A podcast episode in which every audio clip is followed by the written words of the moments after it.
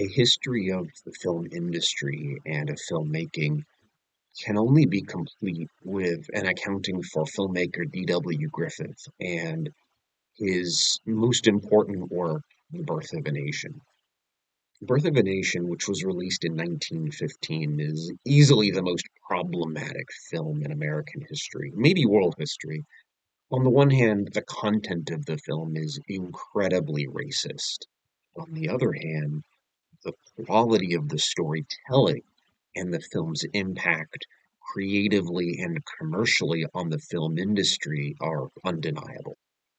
Today, we'll spend a few minutes talking about D.W. Griffith, his life and career leading up to Birth of a Nation, and then we'll we'll talk a little bit about what it was that made Birth of a Nation so impactful on filmmaking and the industry. I will link a couple of books in the show notes that I had read preparing for this. The first one is a gigantic tome called D.W. Griffith An American Life by the film history legend Richard Schickel. And the other book is a very short one called D.W. Griffith by Charles River Editors. David Wark Griffith was born in Kentucky in 1875, which remember is 10 years after the end of the U.S. Civil War. His father had been a Confederate colonel, and D.W. grew up very poor. When he was an adolescent, D.W. decided he wanted to become a writer, and he was given the advice that no one can become a good playwright unless he or she is also a good actor. So while working on his skills as a playwright, he also begins pursuing acting roles which I, believe was also some advice that Quentin Tarantino may have received. That if you want to write and, and direct films, a good way to be better at that is to be a, an actor. So you'll understand how to work with actors, how to find the drama in a scene, and, and find the conflict.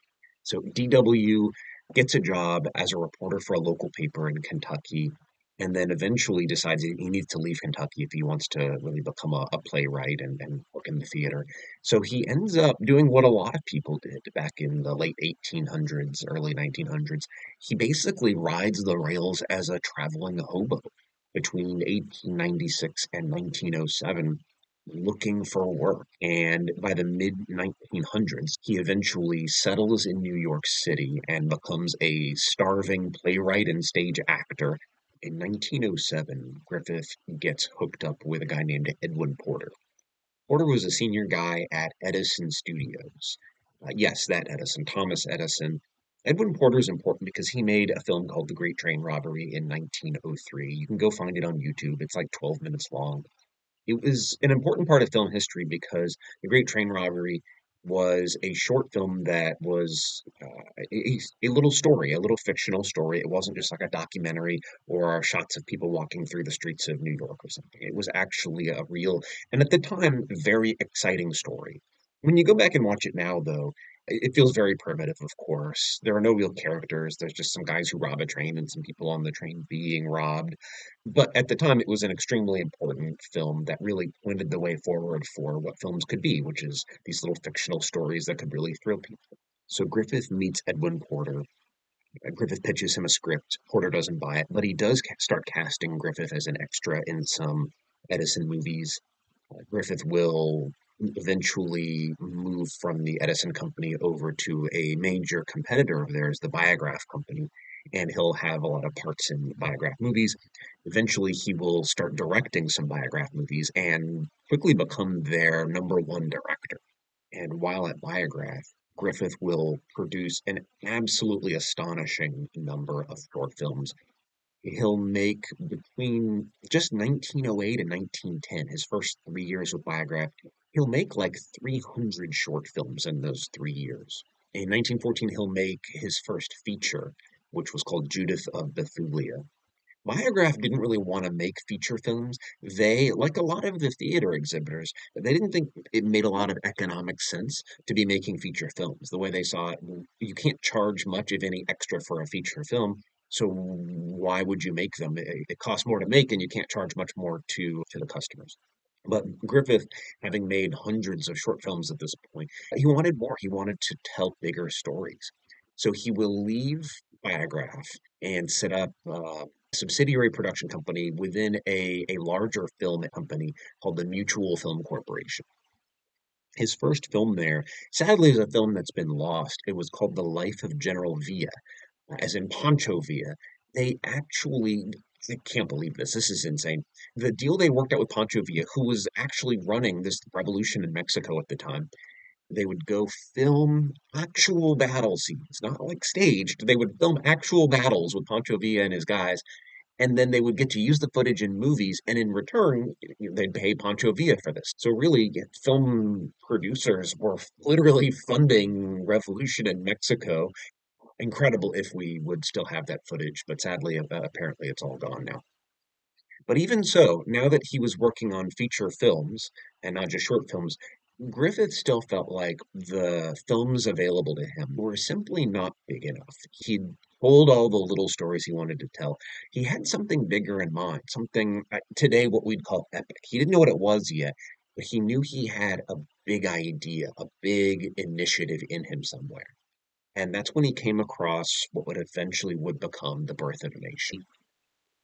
The Birth of a Nation was based on a novel by a man named Thomas Dixon called The Clansman. And yes, that does refer to the KKK. The book was about post Civil War Reconstruction era in the South. Griffith, having grown up not long after the Civil War in Kentucky, which is in the South, he identified with, I think, some of the subject matter and the storylines, but more importantly, it fit in with the broader goal that Griffith had at the time, which was making what we might call today the great American epic. Most movies at the time were either Bible stories or adaptations from old European literature. Griffith really wanted to make the great American epic story by Americans about American stories.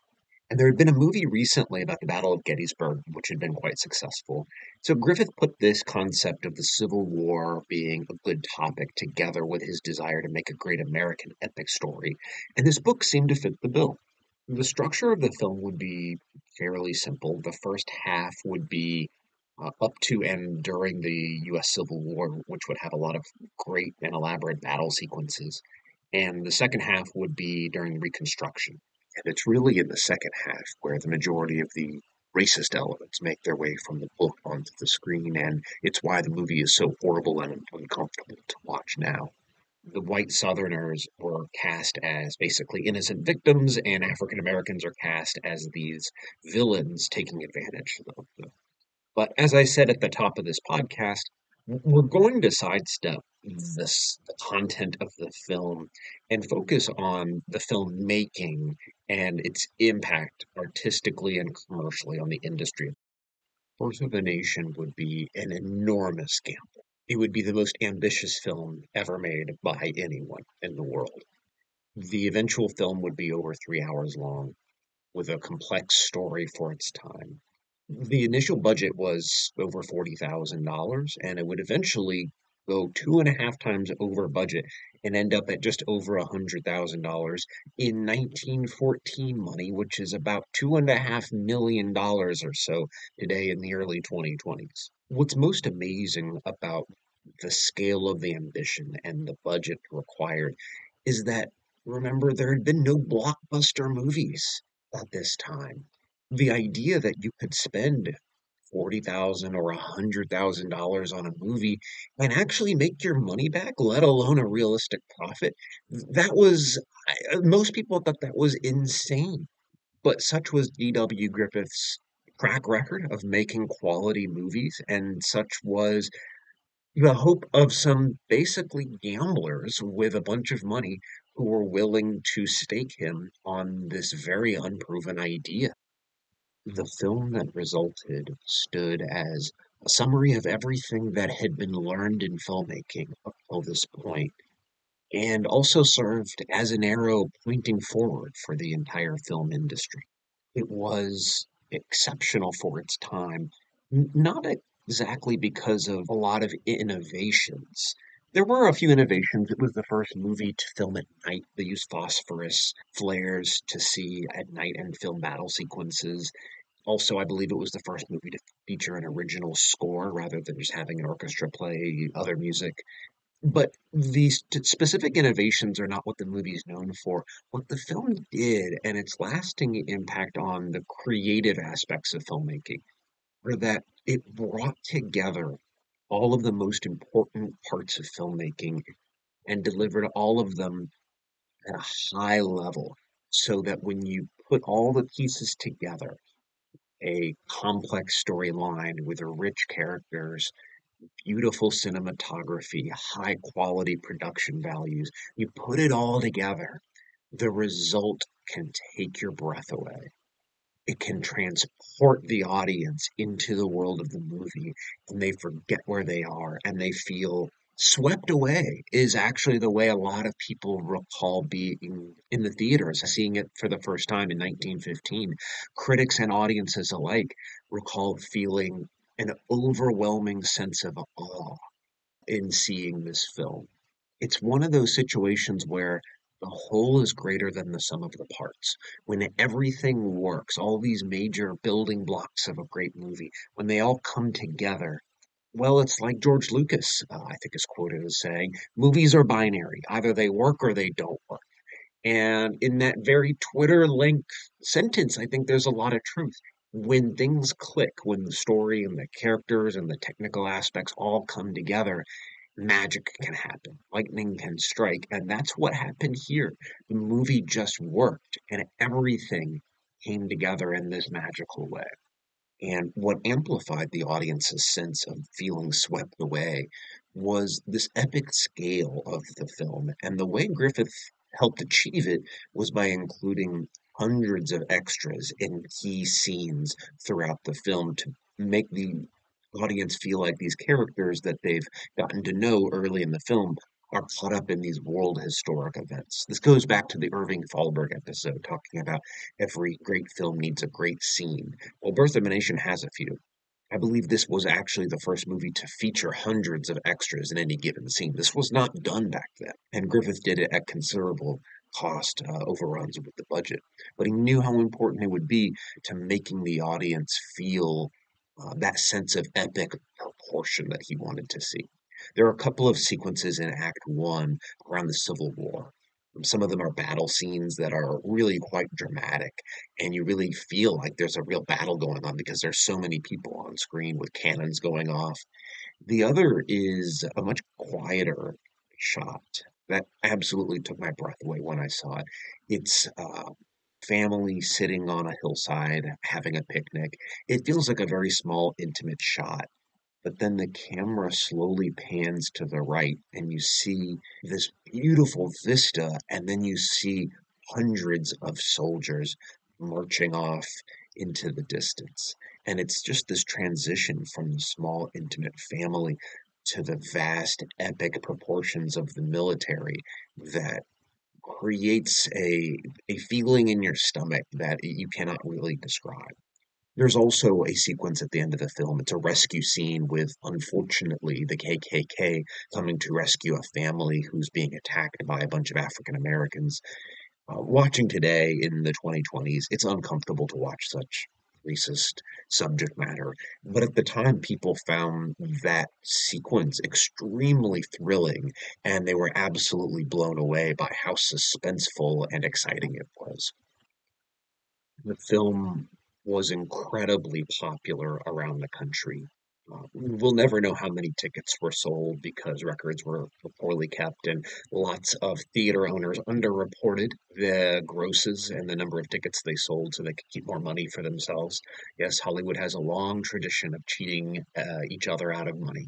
It ran for 48 weeks at the Liberty Theater in New York City, which was its primary premiere location.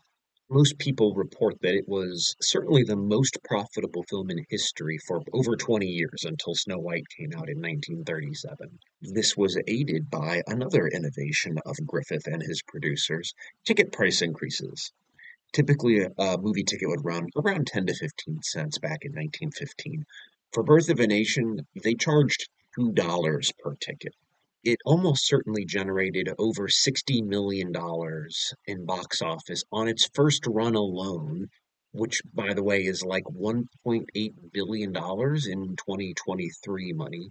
And that's before the second run of the film, which also made tons and tons of money for eh, more the local theater owners who kept a much, much larger percentage of the money than in the first run.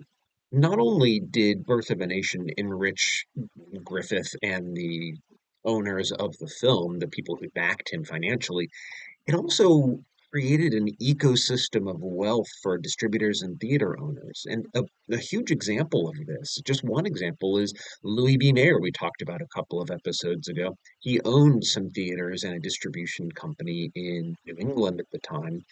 And the birth of a nation is what enabled him to develop his real first pile of wealth, which he leveraged to become a film producer, eventually leading to him starting MGM and making with Irving Thalberg the most successful film studio in the world in the 1920s and 30s. You can trace all of this back directly to Mayer's wealth generated by showing the birth of a nation. If the film's legacy in filmmaking is that it showed filmmakers what was possible from a storytelling and production perspective, the kinds of stories that could be told, the scale and grandeur of what could be done, then the birth of a nation's legacy for the film industry is that it was sort of the first blockbuster film and it provided a proof point that you could spend what seemed like an insane amount of money, $100,000, and generate not just your money back, but you could generate millions of dollars in profits. You could generate massive returns, that ticket prices could be raised. Not a guarantee of success necessarily, but at least a possibility of success when we think about the film industry today and as different as the world looks, the blockbuster strategy that dominates Hollywood today can trace its roots all the way back to Birth of a Nation. After Birth of a Nation, Griffith would continue to have a film career. He would never achieve the heights of Birth of a Nation, commercially or creatively. He would make some very good, even great films. He would make a, a film called Intolerance soon after Birth of a Nation.